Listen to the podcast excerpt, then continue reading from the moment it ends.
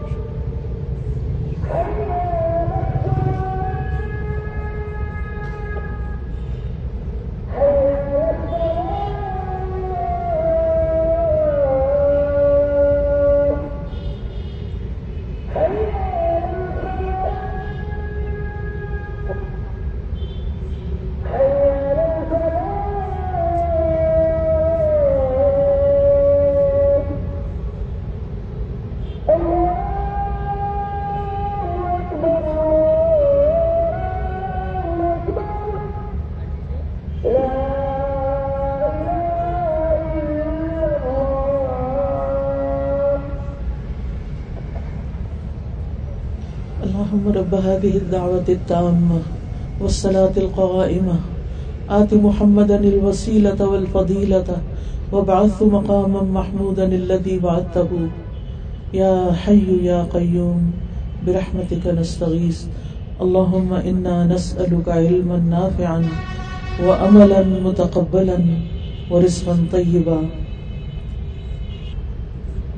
تو میں بات یہ کر رہی تھی کہ انسان اس زمین پر بے مقصد نہیں بھیجا گیا۔ اللہ سبحان و تعالیٰ نے انسان کو بنایا اور دوسری طرف جنت کو بنایا۔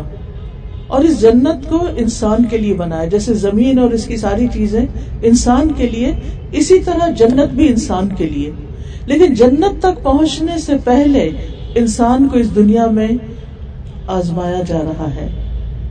اللہ خلق الموت والحیات لیبلوکم ایکم احسن عملا، کہ جس نے موت اور زندگی کو پیدا کیا تاکہ تمہیں آزما کر دیکھے، تمہارا امتحان لے کر دیکھے کہ تم میں اچھے کام کون کرتا ہے۔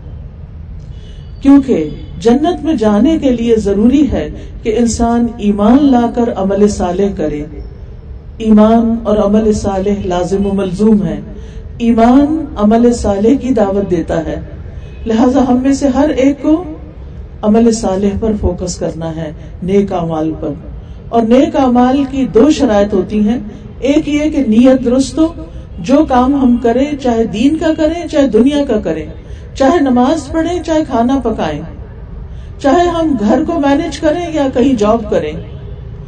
ان دونوں میں ہمارے سامنے مقصد ہی ہونا چاہیے کہ ان سارے کاموں کو کرنے کے پیچھے میرا مقصد اپنے رب کو خوش کرنا ہے۔ یہ میں اسی کی رضا کے لیے کر رہی ہوں۔ دوسرے یہ کہ رب کے بتائے ہوئے طریقے کے مطابق نبی صلی اللہ علیہ وسلم کی سنت کے مطابق وہ کام کیا جائے تو وہ کام احسن عمل، خوبصورت عمل، بہترین عمل قرار پاتا ہے۔ کیونکہ رسول اللہ صلی اللہ علیہ وسلم کو اللہ سبحان تعالیٰ نے بہترین نمونہ قرار دیا ہے۔ لقت کان لکم فی رسول اللہ اسوت حسنا تمہارے لیے اللہ کے رسول صلی اللہ علیہ وسلم کی زندگی میں خوبصورت نمونہ ہے، بہترین نمونہ ہے۔ لہذا ہمیں اس نمونے کی پیروی کرنی ہے۔ زندگی کے تمام کاموں میں یہ دیکھنا ہے کہ رسول اللہ صلی اللہ علیہ وسلم کا طریقہ کیا تھا۔ اور جو شخص آپ کے بتائے ہوئے طریقے کے مطابق اللہ سبحانہ تعالیٰ سے ملاقات کرے گا، اللہ تعالیٰ کو راضی کر دے گا، اللہ سبحانہ تعالیٰ اس کو بھی راضی کر دے گا اور اس کا آخری اور ابدی ٹھکانا جنت ہوگا۔ جنت عدنی یدخلونہا۔ ہمیشگی کے باغات جن میں لوگ داخل ہوں گے۔ لیکن اگر کوئی اس امتحان میں کامیاب نہیں ہوتا، اللہ سبحان تعالیٰ کو ناراض کر کے اس زندگی کو گزارتا ہے۔ لوگوں کے نہ اللہ کے حق ادا کرتا ہے اور نہ بندوں کا حق ادا کرتا ہے، تو پھر اس کا آخری ٹھکانا اللہ کی رضا والا نہیں، جنت نہیں، کچھ اور ہو سکتا ہے، جو ہم سب جانتے ہیں۔ تو یاد رکھیے یہ زندگی، یہ دنیا آزمائش کا گھر ہے۔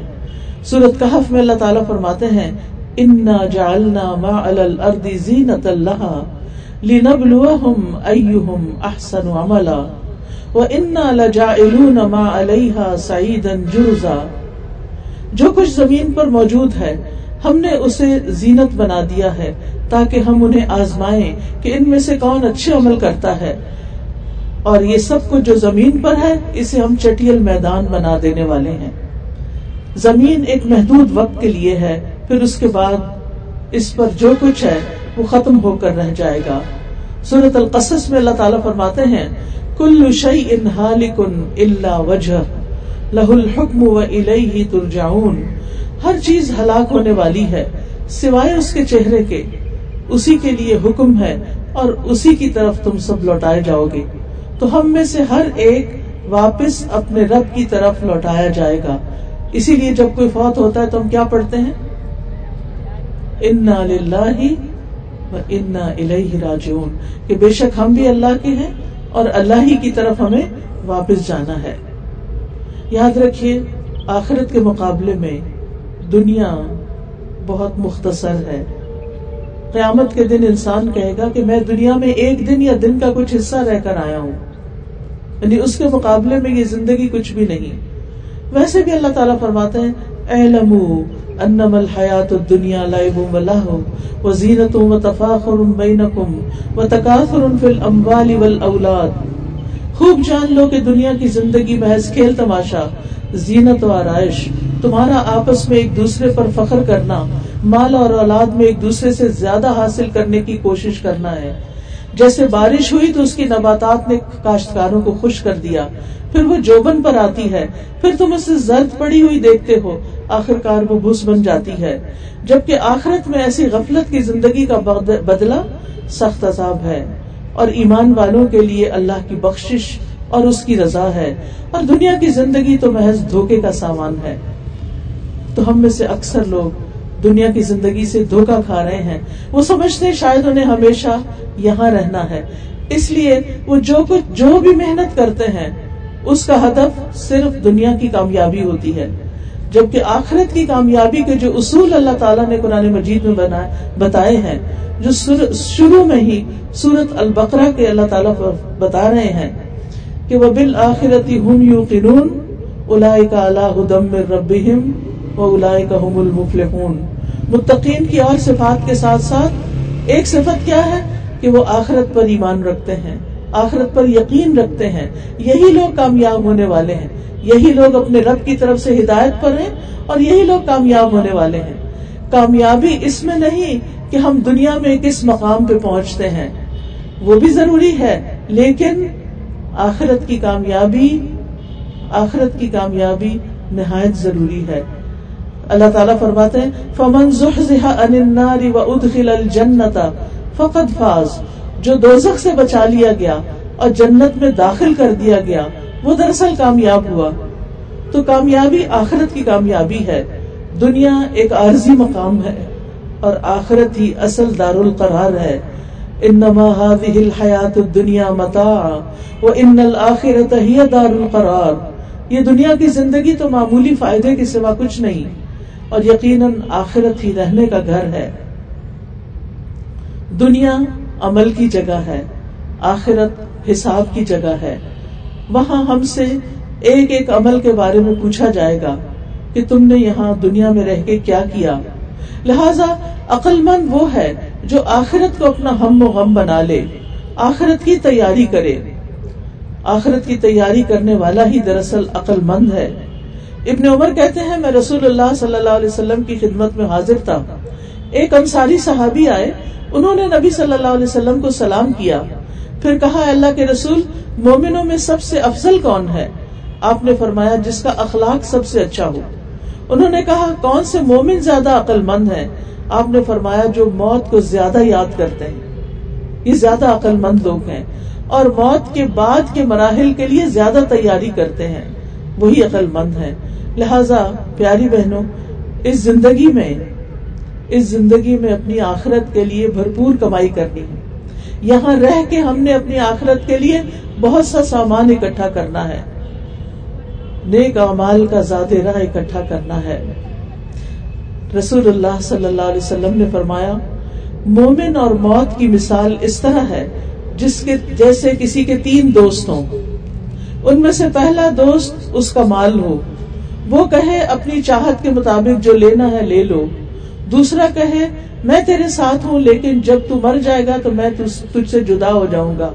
تیسرا کہے، میں تیرے ساتھ ہوں، تیرے ساتھ ہی نکلوں گا۔ پہلا دوست مال ہے، دوسرا اس کی اولاد ہے، اور تیسرا اس کا عمل ہے۔ مال اور اولاد مرنے کے بعد دونوں ہی ساتھ چھوڑ جاتے ہیں۔ اور انسان اکیلا رہ جاتا ہے، کس کے ساتھ؟ صرف اپنے عمل کے ساتھ۔ لہذا جس کا عمل اچھا ہوتا ہے، اس کے لیے موت کے بعد کی زندگی خوشگوار ہو جاتی ہے۔ اور جس کا عمل اچھا نہیں ہوتا، پھر اس کے لیے دنیا کی راحتیں، دنیا کا پیچھے چھوڑا ہوا مال، کسی کام نہیں آتا، اس کو کوئی فائدہ نہیں دیتا۔ آخرت کب سے شروع ہوتی ہے؟ آخرت انسان کی موت سے شروع ہوتی ہے۔ جہاں تک موت کا تعلق ہے، تو اللہ تعالیٰ فرماتے ہیں، کلو نفس الموت۔ ہر شخص کو موت کا مزہ چکھنا ہے۔ موت ایک ایسی حقیقت ہے جس میں دنیا کے دو انسانوں کے بیچ میں بھی اختلاف نہیں۔ ہر شخص کو ایک وقت گزارنے کے بعد اس پلانٹ پر بالآخر مرنا ہی مرنا ہے۔ یہاں سے تو جانا ہی جانا ہے۔ اللہ تعالیٰ فرماتے کل یا توفا کم ملک المعود اللہ بکم ثم الى ربکم ترجعون۔ کہہ دیجیے تمہیں موت کا فرشتہ قبض کر لے گا، جو تم پر مقرر کیا گیا ہے۔ پھر تم اپنے رب کی طرف لوٹائے جاؤ گے۔ ہم سب موت سے بھاگتے ہیں۔ موت کو کوئی پسند نہیں کرتا۔ ہم سب چاہتے ہیں کہ ہم بچ جائیں۔ جب کسی کی موت کی خبر سنتے ہیں، تو ہم کہتے شکر ہے، یہ میری، میں تو بچا ہوا ہوں۔ میں تو ابھی زندہ ہوں۔ لیکن ایک دن تو ہمارا وقت بھی آ جائے گا۔ وجا سکرت الموت بالحق۔ ذالک ما كنت منه تحید۔ اور موت کی بے ہوشی حق کے ساتھ آئے گی۔ یہ ہے وہ جس سے تم بھاگتے تھے۔ ہم میں سے ہر شخص موت سے بھاگتا ہے، لیکن موت تو سامنے سے آ رہی ہے، اور جب اس کا وقت ہوگا وہ آ کے پکڑ لے گی۔ موت کے وقت فرشتے حاضر ہوتے ہیں۔ نیک روحوں کے پاس نیک فرشتے آتے ہیں، اور برے کے پاس وہ فرشتے آتے ہیں جو ان کو مار مار کے جان نکالتے ہیں۔ لہذا موت کا ذکر سن کے ہنسنا عقل مندی کی بات نہیں ہے۔ موت کا ذکر عقل مند انسانوں کو رلا دیتا ہے کہ ایک دن ہمیں اللہ کے پاس واپس جانا ہے۔ وہ دن کیسا ہوگا؟ میں کہاں ہوں گی؟ کیا کسی ہسپتال میں یا گھر میں یا کسی سڑک پر موت جس جگہ پر آنی ہے وہیں پر آئے گی اور آ کر رہے گی؟ لہذا اگر تو ہمارے اعمال نیک ہوئے، تو پھر فرشتے استقبال کریں گے اور پھر انسان کو تیار کر کے نہلا دھلا کر رب کی ملاقات کے لیے روانہ کر دیا جاتا ہے۔ کہاں قبر میں اتارا جاتا ہے؟ قبر آخرت کی منزلوں میں سے سب سے پہلی منزل ہے۔ یہ کافر اور منافق کے لیے آگ کا گڑھا ہے اور مومن کے لیے ایک باغ ہے۔ قبر کا عذاب کئی گناہوں پر آتا ہے۔ جیسے قرآن کو چھوڑ دینا، نماز چھوڑ کر سوتے رہنا، جھوٹ بولنا، چگلی کھانا، بدکاری کرنا لباتت سود خوری قرضہ واپس نہ کرنا، اور اس طرح کے دوسرے گنا ان کے بارے میں احادیث سے پتہ چلتا ہے، ایسے گنا کرنے والوں کی شامت پھر قبر میں آتی ہے، جب وہ دنیا سے رخصت ہو جاتے ہیں۔ جو چیزیں عذاب سے نجات دلاتی ہیں، وہ وہ نیک مال ہے سارے ہی جو اللہ کے لیے خالص ہوں۔ اور پھر خاص طور پر اس کے عذاب سے پناہ مانگنا۔ نبی صلی اللہ علیہ وسلم ہر نماز کے آخر میں یہ دعا ضرور پڑھتے تھے اللہ انی اعوذ بک من عذاب القبر و اعوذ بک من عذاب جہنم و اعوذ بک من فتنة المسیح الدجال و اعوذ بک من فتنة المحیا والممات لہذا ہم میں سے ہر ایک کو قبر کے عذاب سے اللہ کی پناہ لینی چاہیے۔ اسی طرح سورت ملک کی تلاوت رات کے وقت اور کچھ دیگر اعمال، جیسے اگر کوئی شہید ہو جاتا ہے، یا جو اللہ کے راستے میں پہرا دیتا ہے، یا جو جمعے کے دن فوت ہوتا ہے، یا جو پیٹ کے مرض میں فوت ہوتا ہے تو یہ لوگ ایسے ہیں کہ جن کو قبر کا عذاب نہیں ہوتا۔ قبر میں انسان کی عقل لوٹائی جاتی ہے۔ حضرت عبداللہ ابن امر کہتے ہیں، ایک مرتبہ رسول اللہ صلی اللہ علیہ وسلم نے قبروں میں امتحان لینے والے فرشتوں جن کو ہم ان کا نکیر کہتے ہیں، ان کا ذکر کیا۔ تو حضرت عمر پوچھنے لگے اللہ کے رسول، کیا اس وقت ہماری عقل لوٹا دی جائے گی؟ آپ نے فرمایا ہاں بالکل آج کی طرح۔ یعنی قبر میں جا کر انسان کی روح لوٹائی جائے گی اور اس کو پھر ہوش آ جائے گی اور وہ آس پاس دیکھنے لگے گا۔ ان فرشتوں کو بھی آتا دیکھے گا جو اس کو اٹھا کر بٹھائیں گے اور پھر اس سے پوچھیں گے، من ربو کا ماں دینو کا من نبیو کا تمہارا رب کون ہے؟ تمہارا دین کیا تھا؟ اور تمہارا نبی کون تھا؟ اسی لیے حضرت عثمان رضی اللہ عنہ جب کسی قبر کو دیکھتے تو رونا شروع کر دیتے اور روتے روتے ان کی داڑھی تر ہو جاتی۔ کسی نے ان سے پوچھا، آپ جنت اور جہنم کے ذکر سے اتنا نہیں روتے، قبر کے ذکر سے کیوں رو پڑتے ہیں؟ انہوں نے کہا کہ رسول اللہ صلی اللہ علیہ وسلم نے فرمایا تھا، قبر آخرت کی پہلی منزل ہے، اگر وہاں سے نجات مل گئی تو بعد کے سارے مسائل آسان ہو جائیں گے۔ کافر اور مومن سب سے قبر میں سوالات کیے جاتے ہیں۔ مومن تو کہتا ہے، میرا رب اللہ ہے، میرا دین اسلام ہے اور میرے نبی اللہ کے رسول محمد صلی اللہ علیہ وسلم ہے پھر فرشتے کہتے ہیں، تمہیں یہ باتیں کہاں سے پتا چلی وہ کہتا ہے، میں نے اللہ کی کتاب پڑھی، میں اس پر ایمان لایا، میں نے اس کی تصدیق کی۔ پھر آسمان سے منادی کرنے والا کہتا ہے، میرے بندے نے سچ کہا، اسے جنت کا بستر بچھا دو، اس کو جنت کا لباس پہنا دو، اس کے لیے جنت کی طرف سے دروازہ کھول دو۔ یہ جواب وہی دے سکے گا جو قرآن پڑھتا ہے۔ لہذا ہم میں سے ہر ایک کو زندگی میں کم از کم ایک بار سمجھ کر اچھی طرح قرآن کو ضرور پڑھ لینا چاہیے۔ کیونکہ اللہ تعالیٰ نے یہ ہمارے لیے ایک مینوئل بھیجا ہے گائیڈ لائن ہے۔ ذالک الکتاب لا ریب فی ہدی للمتقین۔ یہ اللہ کی کتاب کس کے لیے آئی ہے؟ متقین کی ہدایت کے لیے آئی ہے۔ اس کتاب میں کوئی شک نہیں ہے۔ مومن کے برعکس جو کافر یا منافق ہوتا ہے، وہ کہتا ہے، جب رب کے بارے میں پوچھتے وہ کہتا ہے، مجھے نہیں معلوم۔ جب دین کے بارے میں پوچھتا ہے، وہ کہتا ہے، مجھے نہیں معلوم۔ اور جب نبی کے بارے میں پوچھا جاتا ہے، وہ کہتا مجھے نہیں معلوم۔ منافق بھی اسی طرح کا جواب دیتا ہے۔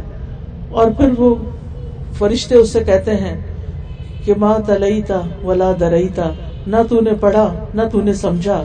یعنی تو نے دنیا میں علم ہی حاصل نہیں کیا۔ ہم آج دنیا میں رہتے ہوئے صرف دنیا کے علم پر اپنی دن رات لگا رہے ہیں۔ اور اپنے ہفتے کا یا اپنے دن کا کچھ وقت بھی اس کام کے لیے نہیں نکالتے کہ ہم باقاعدہ قرآن کی کوئی تعلیم حاصل کریں۔ کتنا ضروری ہے ہم سب کے لیے کہ وہ دن جس کے آنے کی کسی کو خبر نہیں، اس کے بارے میں کچھ نہ کچھ تیاری ضرور کر لیں۔ بہرحال مومن کے لیے قبر روشن اور وسیع ہو جاتی ہے۔ اور اس کے برعکس جو کافر یا منافق ہوتا ہے، اسے کہا جاتا ہے، منہوش کی نیند سو جا۔ ابو حرارے سے پوچھا گیا کہ منہوش کا کیا مطلب ہے؟ انہوں نے کہا اس سے مراد وہ آدمی ہے جسے کیڑے مکوڑے اور سانپ ڈستے اور نوچتے رہتے ہیں۔ تو وہ شخص جب قبر میں لیٹنے کی، سونے کی کوشش کرے گا، تو کیڑے اسے ڈسنا شروع کر دیں گے۔ پھر اس کی قبر اس پہ تنگ کر دی جائے گی۔ پھر ایک دن آئے گا، جب سور پھونکا جائے گا، تو جتنے بھی قبروں میں سوئے ہوئے لوگ ہیں، وہ سب اٹھ کر کھڑے ہو جائیں گے۔ قرآن مجید میں آتا فا نقر فی ناقور جب ناقور یعنی سور پھونکنے والا فرشتہ جس نے اپنی پیشانی جھکا رکھی ہے، کان متوجہ کر رکھے کب اس کو حکم ملتا ہے اور وہ سور میں پھونک مار دے، بگل بجا دے۔ تو محمد صلی اللہ علیہ وسلم کے صحابہ نے عرض کیا کہ نقر فی ناقور کے بارے میں کہ کہو حسب اللہ و نعم الوکیل۔ اللہ توکلنا۔ اللہ ہی ہمیں کافی ہے۔ اور وہ بہترین کارساز ہے۔ ہم اللہ ہی پر بھروسہ رکھتے ہیں۔ جیسا کہ آپ جانتے ہیں کہ سور دو بار پھونکا جائے گا۔ جب ایک دفعہ پھونکا جائے گا تو دہشت اور خوف پھیل جائے گا۔ ساری زمین اور آسمان کے لوگ بے ہوش ہو جائیں گے۔ پھر دوبارہ سب کو اٹھایا جائے گا، اس کے لیے پھر سور پھونکا جائے گا۔ اور دوسری دفعہ جب سور پھونکا جائے گا تم منف خفی ہی اخرا فضا ہم قیام تو وہ کھڑے اپنے سامنے سب دیکھ رہے ہوں گے، سب ہوش و حواس میں کھڑے ہوں گے۔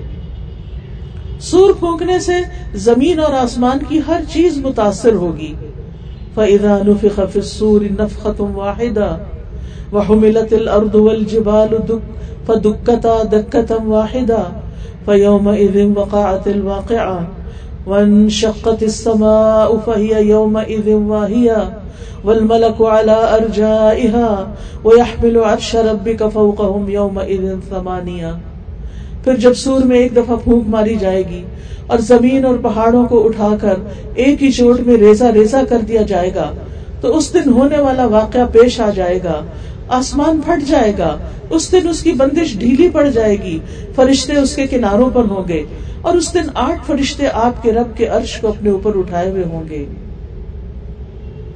تو بہرحال سور ایک چیخ کی آواز میں ہوگا اور بغیر کسی وقفے کے وہ چیخ جاری رہے گی جب تک سب مر نہ جائیں اور دوسری دفعہ کی چیخ سے سب اٹھ نہ جائیں۔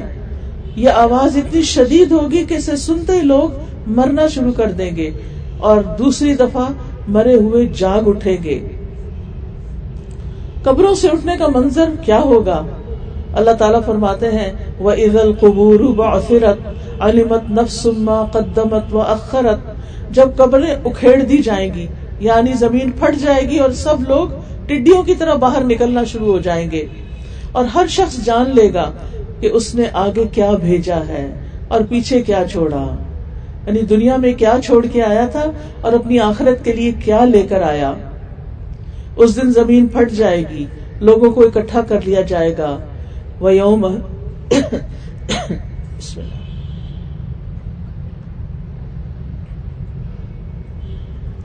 وہ یوم نسیر الجبال وترى الارض بارزة وحشرناهم فلم نغادر منهم جس دن ہم پہاڑوں کو چلائیں گے اور آپ زمین کو بالکل چٹیل اور ہموار دیکھیں گے اور ہم لوگوں کو جمع کریں گے تو ان میں سے کسی کو بھی باقی نہیں چھوڑیں گے۔ یعنی سارے لوگوں کو سمیٹا جائے گا، کوئی ایک بھی بھاگ نہیں سکے گا۔ جانوروں کو بھی زندہ کیا جائے گا۔ وہ عید الوحوش حشرت جنگلی جانور بھی اکٹھے کر دیے جائیں گے۔ ان کا بھی بدلہ لیا جائے گا ایک دوسرے سے۔ لوگوں کو ننگے پاؤں اٹھایا جائے گا۔ ننگے بدن بغیر ختنے کے۔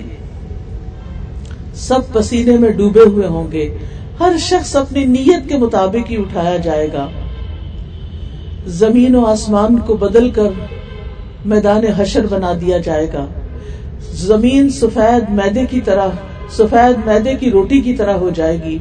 لوگوں پر خوف اور حیبت تاری ہو جائے گا۔ کچھ لوگوں کو قیامت کے دن پیدل چلا کر میدان حشر کی طرف لایا جائے گا۔ کچھ سوار کیے جائیں گے۔ کچھ ایسے بھی ہوں گے جنہیں منہ کے بل گسیٹ کر لایا جائے گا۔ کافر اس دن کی ہولناکی سے مرنے کی خواہش کریں گے۔ انذرناكم عذابا قريبا يوم ينظر المرء ما قدمت يدا ويقول الكافر يا ليتني كنت ترابا بلا شبہ ہم نے تمہیں ایک ایسے عذاب سے ڈرا دیا جو قریب ہے، جس دن آدمی دیکھ لے گا جو اس دن اس کے دونوں ہاتھوں نے آگے بھیجا اور کافر کہے گا، اے کاش کہ میں مٹی ہوتا۔ حشر کا دن بہت گرمی کا دن ہوگا۔ حشر کا دن بہت گرمی کا دن ہوگا۔ جب میں یہاں اس ہال جگہ پر داخل ہوئی اور ایک دم آپ سب کو دھوپ میں بیٹھے بیٹھے ہوئے دیکھا، تو پہلا خیال میرے دل میں یہی گیا کہ آج ہم سب یہاں جمع ہیں اور قیامت کے دن اسی طرح سب حشر کے میدان میں دھوپ کے نیچے ہوں گے، پسینے سے شرابور ہوں گے۔ اور اسی حال میں اللہ سبحان تعالی اور فرشتے سامنے آ جائیں گے۔ حشر کا دن بہت لمبا دن ہوگا، پچاس ہزار سال کی طرح۔ لیکن مومن کے لیے یہ دن بہت چھوٹا ہو جائے گا، سورج ڈھلنے سے غروب تک۔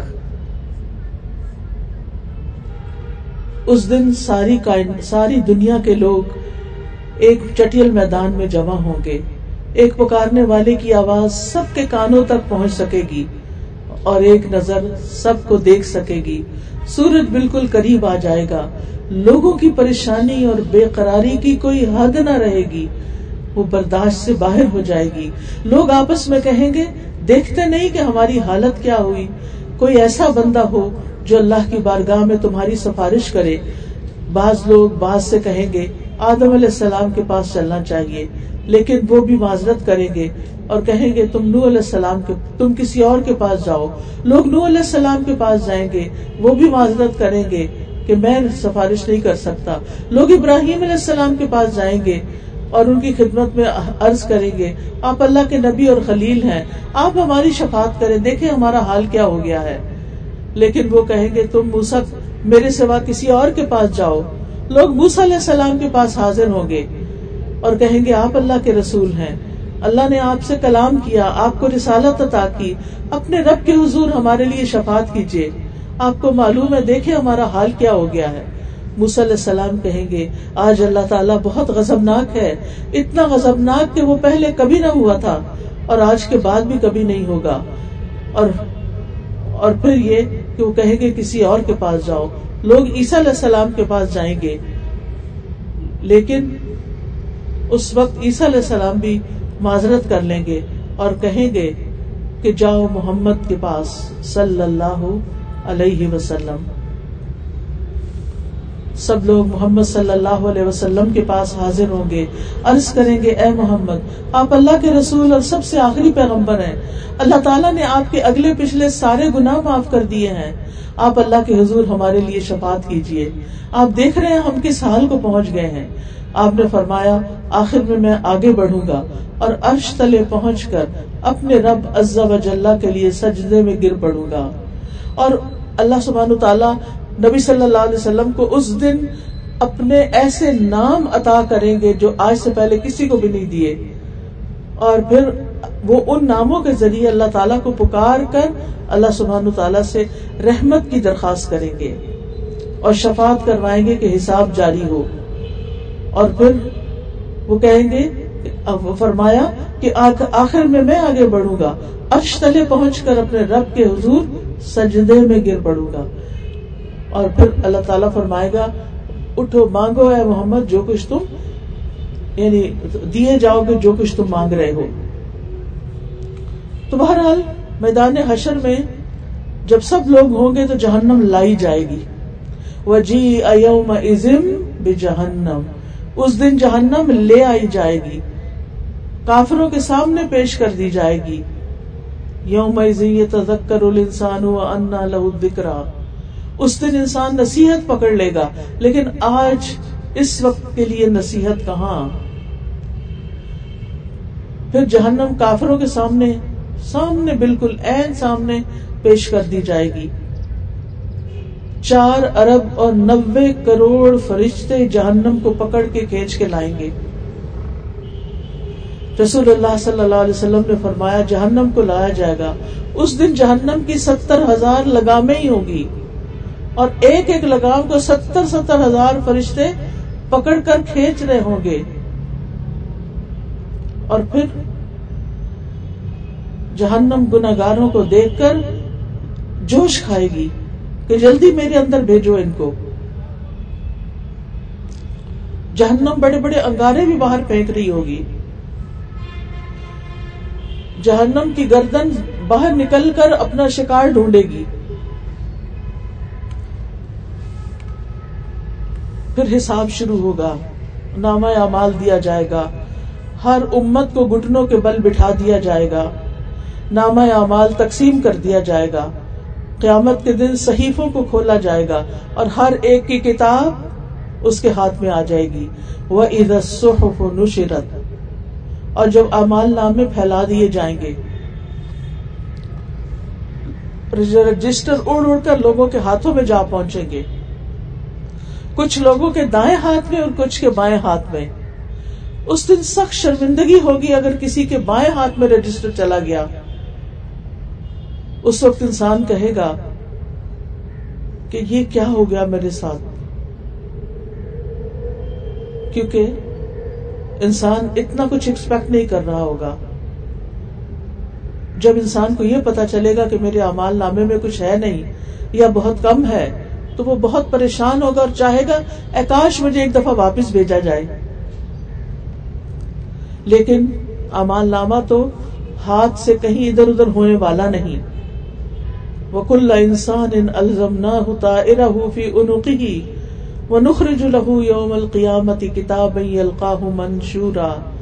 اقرا کتاب کفا بنفسک اليوم علیہ حسیبہ اور ہر انسان کو ہم نے اس سے ہم ہر انسان کو ہم نے اسے اس کا نصیب اس کی گردن میں لازم کر دیا یعنی ہر انسان کا نام اعمال اس کی گردن میں ہوگا۔ قیامت کے دن ہم اس کے لیے ایک کتاب بھی نکالیں گے جسے وہ کھلی ہوئی پائے گا۔ پڑھ اپنی کتاب۔ آج تو اپنے اوپر بطور محاسب کی خود ہی کافی ہے۔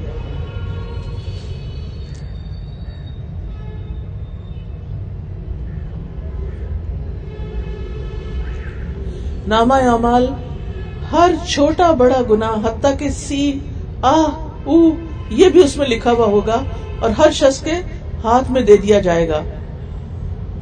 فمئی عمل مسقال ضرورت خی نہیں یارا ومئی عمل مسقال ضرورت شر جس نے ذرے برابر بھی نیکی کی ہوگی، وہ اسے دیکھ لے گا، اور جس نے ذرے برابر بھی برائی کی ہوگی، وہ بھی اس کو دیکھ لے گا۔ ذرہ کیا ہوتا ہے؟ ایٹم. کس کو نظر آتا ہے؟ نیکی ڈائی سے تو نظر بھی نہیں آتا۔ اگر اتنی بھی کوئی نیکی کرے گا تو اللہ تعالیٰ اس کی بھی قدر دانی کرتا، اس کو ضائع نہیں کرتا۔ ہر شخص اللہ کے سامنے اکیلا کھڑا ہوگا۔ سب سے پہلے امت محمد کا حساب ہوگا۔ قیامت کے دن بندے سے سب سے پہلا سبق، سب سب سے پہلا سوال نماز کا کیا جائے گا۔ حقوق العباد میں سب سے پہلے قتل کا مقدمہ پیش کیا جائے گا۔ حقوق اللہ میں نماز کے بارے میں سوال ہوگا اور حقوق العباد میں قتل کے بارے میں۔ پھر ہر ذمہ دار سے اس کی ذمہ داری کے بارے میں پوچھا جائے گا۔ نبی صلی اللہ علیہ وسلم نے فرمایا، اللہ تبارک و تعالی جس کو ریت کا خواب وہ کم ہو یا زیادہ ذمہ دار بناتا ہے اللہ تبارک و تعالیٰ اس سے رعایا کے متعلق قیامت کے دن باس پرس بھی کرے گا۔ یعنی جس شخص کے انڈر دو لوگ بھی کام کرتے ہوں گے، اس سے بھی قیامت کے دن سوال کیا جائے گا کہ اس نے اپنی ذمہ داری کی سد تک پوری کی۔ آپس میں کیے گئے ظلم اور عہد اور حقوق، ان سب کا بھی سوال ہوگا۔ ہاں نبی صلی اللہ علیہ وسلم کی امت کے ستر ہزار لوگ بغیر حساب جنت میں جائیں گے۔ یہ کون خوش خوش نصیب ہوں گے؟ جن کا حساب نہیں ہوگا۔ نبی صلی اللہ علیہ وسلم نے فرمایا، میرے رب عزا وجاللہ نے مجھ سے وعدہ کیا ہے کہ میری امت کے ستر ہزار لوگوں کو بلا حساب اور بلا عذاب جنت میں داخل فرمائے گا۔ ہر ہزار کے ساتھ مزید ستر ہزار ہوں گے۔ اور اس پر مزید تین چلو میرے رب عزا و جلہ کے چلو میں سے۔ امت محمد کا مفلس ترین شخص کون ہے؟ امت محمد صلی اللہ علیہ وسلم کا سب سے مفلس اور غریب شخص کون ہے؟ کوئی بتائے گا آپ نے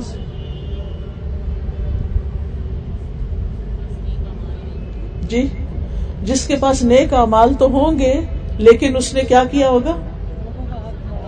لوگوں کا حق مارا ہوگا۔ کسی کو گالی دی ہوگی، کسی کا مال چھینا ہوگا، کسی کی ہمت کی ہوگی۔ وہ سارے اپنے وہ سارے آ جائیں گے کہ ہمیں ہمارا حق دلایا جائے۔ اس کی نیکیوں میں سے اس کے گناہوں کی طرف ڈال دیا جائے گا۔ اور اگر پھر بھی گناہ بچ جائیں گے، تو اس کی نیکی اس کے گناہ لے کے یعنی جس کے ساتھ ظلم کیا ہوگا، اس کے گناہ لے کے اس کے اوپر جا پڑے گی۔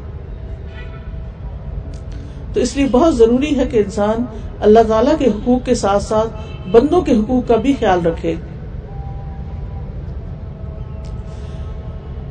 پھر آپ دیکھیے کہ اللہ سبحانہ تعالیٰ مومن سے علیحدگی میں بھی ملیں گے اور ان کو معاف بھی کر دیں گے۔ اس کے بعد میزان ہوگا۔ میزان کیا چیز ہے؟ امال نامے تولے جائیں گے۔ ایسے ترازو، اتنے سینسیٹیو ترازو ہوں گے کہ جو ایک ایک ڈاٹ کو بھی تول لیں گے، ذرے کو بھی تول لیں گے۔ اور پھر ذرہ برابر بھی کسی پہ ظلم نہیں کیا جائے گا۔ اس دن نبی صلی اللہ علیہ وسلم کو شفاعت کا حق بھی دیا جائے گا۔ اگرچہ باقی انبیاء کو بھی دیا جائے گا، لیکن خاص طور پر نبی صلی اللہ علیہ وسلم کی امت کے لیے آپ صلی اللہ علیہ وسلم کو شفاعت کا حق دیا جائے گا۔ لیکن یہ کون لوگ ہوں گے؟ کون خوش قسمت ہوں گے؟ کہ جو لوگ دنیا میں نیک عمل کرتے رہے، لیکن ساتھ ہی کوئی ایک گنا ایسا کیا کہ جس کی وجہ سے جنت میں جانے کا رستہ بند ہو گیا۔ تو ان لوگوں کے لیے بھی اور گناگار مسلمانوں کے لیے بھی شفات کریں گے اگر انسان کا ایمان درست ہو۔ پھر جب نامہ امال تول لیا جائے گا، کفار جہنم میں چلے جائیں گے، مسلمان پل سرات کی طرف جائیں گے، راستے میں حوض کوثر ہوگا۔ حوض کوثر جو ہے، نبی صلی اللہ علیہ وسلم اس پر سب کو پانی پلائیں گے۔ آپ نے فرمایا ایک نہر ہے، مجھ سے میرے رب نے اس کا وعدہ کیا ہے۔ اس میں بہت بہت سی خوبیاں ہیں۔ وہ ایک حوض ہے، جس پر قیامت کے دن میری امت کے لوگ پانی پینے کے لیے آئیں گے۔ یعنی جو نیک لوگ ہوں گے، وہ وہاں پر پانی پیئیں گے۔ جو ایک گھونٹ بھی پی لے گا، وہ کبھی دوبارہ پیاسا ہی نہیں ہوگا۔ نہ اس کے چہرے کا رنگ سیاہ ہوگا۔ پھر اسی طرح کچھ لوگ حوض کوثر پہ سے محروم کر دیے جائیں گے۔ یہ کون لوگ ہوں گے؟ کچھ لوگوں کو حوض کوثر سے پانی نہیں پلایا جائے گا۔ یہ کون لوگ ہوں گے؟ جس نے دین میں بدعت گھڑی ہوگی، اس کو پیچھے ہٹا لیا جائے گا۔ اس کے بعد پل سرات کی طرف لوگ جائیں گے، جنت کی طرف۔ پل سرات جو ہے، یہ جہنم کے اوپر لگایا گیا ہے۔ اس کو عبور کر کے مومن جنت میں جائے گا۔ نبی صلی اللہ علیہ وسلم نے بتا دیا ہے کہ یہ پل بڑا پھسلن والا ہے۔ اس پر لوہے کے کنڈے ہیں، جیسے سادان کے کانٹے ہوتے ہیں۔ یہ اسرے کی دھار سے زیادہ تیز ہے، بال سے زیادہ باریک ہے۔ اور جب کسی آدمی کے بارے میں حکم ہوگا کہ اس کو سزا دی جائے تو پھر یہ یہ پل جو ہے وہ اس کو نیچے جہنم میں پسلا دے گا۔ پل سرات پر چونکہ بہت اندھیرا ہے، ہر ایک کو اس کے عمل کے مطابق نور ملے گا۔ لہذا ہم میں سے ہر ایک کو اپنا نور بڑھانا چاہیے۔ نور بڑھتا ہے نیک امال سے۔ دوسروں کے ساتھ خیر کا معاملہ کر کے، نیکیوں کے مواقع استعمال کر کے۔ لوگوں کو خیر اور بھلائی کی بات سکھا کے۔ کیونکہ جب آپ ان کو سکھا دیتے اور وہ کوئی اچھا عمل کرنے لگتے ہیں، تو اس کا اجر و ثواب بھی آپ کو ملتا ہے۔ اور جتنا جتنا آپ کا اجر زیادہ ہوگا، اتنا ہی آپ کا نور زیادہ ہوگا۔ پھر آپ دیکھیے کہ اعمال کے اعتبار سے ہر کوئی اس سے، اس پل پر سے گزرے گا۔ حدیث میں آتا ہے، تم میں سے پہلا آدمی بجلی کی طرح گزر جائے گا۔ اس کے بعد وہ لوگ پل سراج سے گزریں گے جو آندھی کی طرح گزر جائیں گے۔ آندھی کی طرح گزر جائیں گے۔ اور پھر پرندوں کی رفتار سے۔ اس کے بعد آدمیوں کے دوڑنے کی رفتار سے۔ اور پھر ہر آدمی اپنے عمل کے مطابق وہاں پر دوڑ دوڑ رہا ہوگا۔ کچھ لوگ رینگ رہے ہوں گے، گھسٹ رہے ہوں گے۔ کچھ لوگ آجز آ جائیں گے۔ وہ گھسٹ گھسٹ کے چلیں گے، چل نہیں سکیں گے، تھک جائیں گے۔ اور پھر بچیں گے وہی جو جنت میں جائیں گے۔ جنت میں جانے سے پہلے ایک اور پل پہ روکا جائے گا، جس کو نہر الحیات کہا جاتا ہے۔ وہاں پر جنت میں جانے والوں کو نہلایا دھلایا جائے گا، صاف ستھرا کر کے، سجا کے پھر جنت میں بھیجا جائے گا۔ اب یہ ان کا ابدی ٹھکانا ہوگا۔ نجات پانے والے پہلے گروہ کے چہرے چودویں کے چاند کی طرح روشن ہوں گے۔ اور پل پار کرنے والا آخری انسان بے حد شکر گزار ہوگا۔ جو اللہ کے نافرمان ہوں گے، اللہ کو نہیں مانتے یا اللہ تعالی کے دین کا مذاق اڑاتے ہیں، وہ آگ میں داخل ہوں گے۔ جہنم کی آگ دنیا کی آگ سے ستر گنا زیادہ شدید ہے۔ اس آگ میں جاتے ہی لوگوں کے جسم پھول جائیں گے۔ ان کے جسم بہت بڑھ جائیں گے۔ انسان، اس سے آپ اندازہ لگائے کہ انسان اس وقت کیا کرے گا۔ انسان کتنا موٹا ہوگا، اس کے دو کندھوں کے درمیان تین دن کی مسافت ہوگی۔ ایک ڈاڑ بہت پہاڑ جتنی بھاری ہو جائے گی۔ یعنی انسان اتنی بڑی بڑی بلا بن جائے گا۔ پینے کے لیے ابلتا پانی دیا جائے گا، جو انتڑیوں کے ٹکڑے ٹکڑے کر دے گا۔ کھانا تھور اور پیپ ہوگا۔ آگ ہی کا لباس ہوگا۔ جہنم کے ساتھ دروازے ہوں گے۔ کچھ لوگ دروازوں سے اندر ڈالے جائیں گے۔ یہ وہ لوگ ہیں جنہوں نے نبی صلی اللہ علیہ وسلم کو ماننے سے انکار کر دیا۔ یعنی کفر کیا اور آپ کا انکار کیا۔ لیکن اگر کوئی نبی صلی اللہ علیہ وسلم کو رسول مانتا ہے، اس سے عمل میں کچھ کوتا ہو جاتی ہے، تو پھر وہ پل سرات کے اوپر سے یا تو تکلیف سے گزر جائے گا یا پھر اسی کے اندر گر جائے گا اور وقتی طور پہ سزا بھگت کر وہاں سے نکل آئے گا۔ تو جنت میں جانے سے پہلے دلوں کی بھی صفائی ہوگی، جسم کی بھی صفائی ہوگی۔ جو خوش قسمت جنت میں جائیں گے، وہ بہت ہی خوش قسمت ہوں گے اور بہت ہی خوش ہوں گے۔ جنت کے آٹھ دروازے ہیں۔ اس کے ایک دروازے کی چوڑائی تین دن کی مسافت ہے۔ اتنا بڑا دروازہ ہوگا، لیکن رش کی وجہ سے لبا لب بھر جائے گا۔ جنت کے سو درجے ہیں۔ ان دو درجوں کے درمیان اتنا فاصلہ ہوگا جتنا زمین سے آسمان تک کا فاصلہ ہے۔ جن کے نیک اعمال زیادہ ہوں گے، ان کے درجات بھی بلند ہوں گے۔ اور سب سے اونچی جنت جنت الفردوس ہے۔ اسی جنت الفردوس سے باقی جنتوں کی نہریں جاری ہوتی ہیں۔ اس کی نہریں بغیر کھالیاں بنانے کے چلتی، زمین کی سرفیس پہ پانی چل رہا ہوگا۔ گہرا نہیں ہوگا۔ اور مومن جدھر چاہے گا، ان کو لے جائے گا، بہا لے جائے گا۔ اس کی نہریں شہد، دودھ، شراب اور پانی کی اور ان کا کھانا ہمیشہ ہوگا۔ اس میں ایک خیمہ کھوکھلے موتی کا ہوگا۔ اس کی چڑھائی سات میل ہوگی۔ اس کے ہر کنارے میں گھر کے افراد رہتے ہوں گے۔ اس کے رہنے والے بے ریش یعنی داڑھی نہیں ہوگی جسم پر بھی بال نہیں ہوں گے۔ سرم کی آنکھیں ہوں گی۔ ان کی جوانی کبھی ختم نہ ہوگی۔ ان کے کپڑے کبھی پرانے نہ ہوں گے۔ جو جنت میں جائیں گے، وہ خوبصورت ہی رہیں گے، خوشحال ہی رہیں گے۔ دنیا میں تو ایسے مناظر کم ہی دیکھنے کو ملتے ہیں۔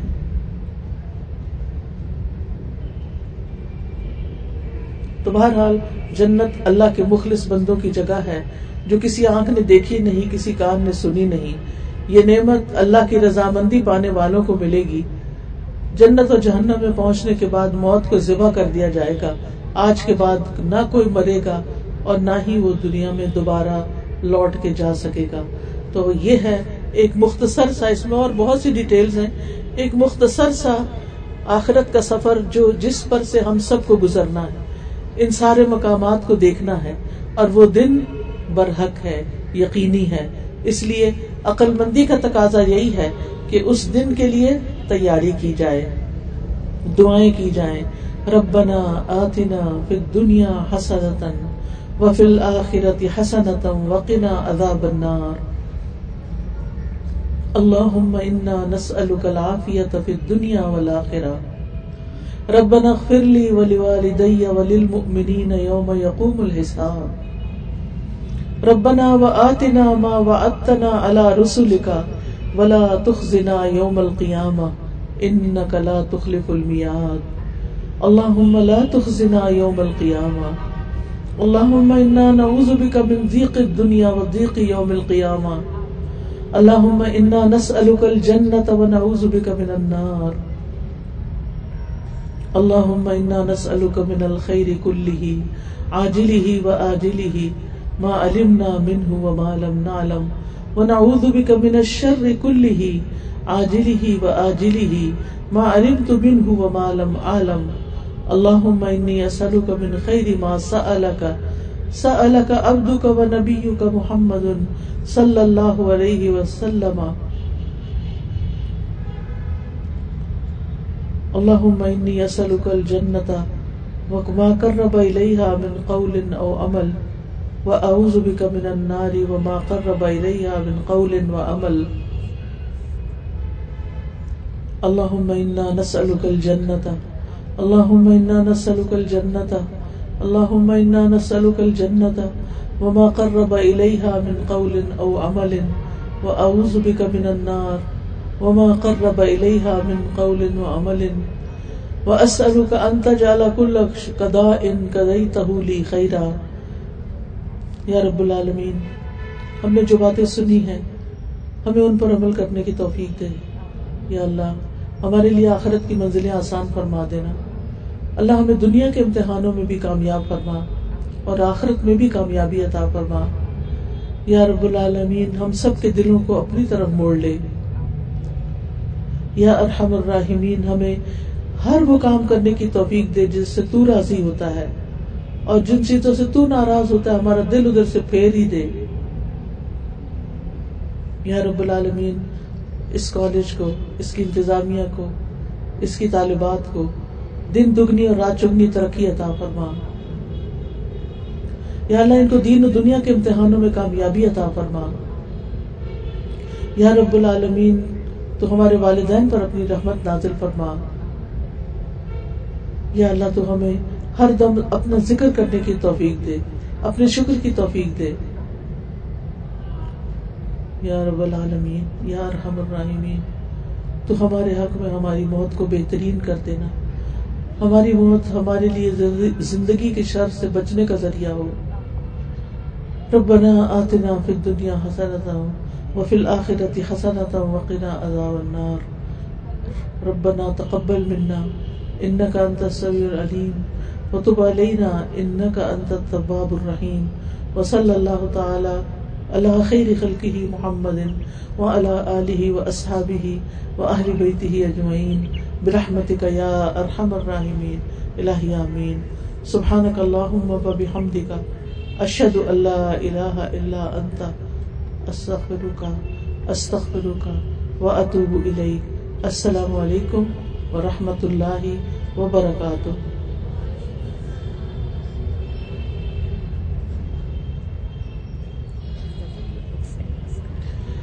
ابھی بات ہو رہی تھی نا کہ ہمیں اس دن کی تیاری کرنی چاہیے۔ یہ ایک کتاب ہے آخری سفر کی تیاری۔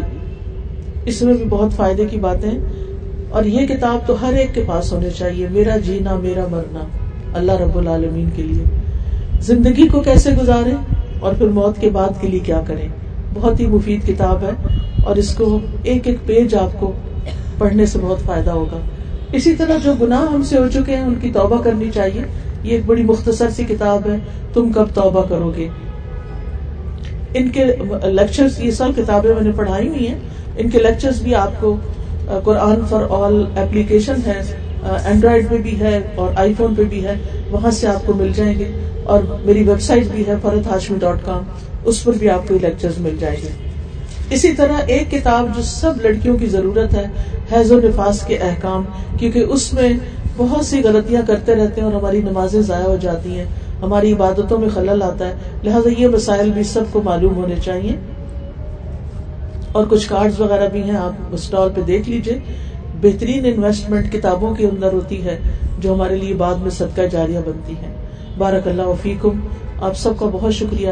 کالج انتظامیہ کا شکریہ۔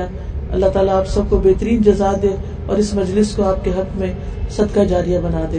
السلام علیکم و اللہ وبرکاتہ۔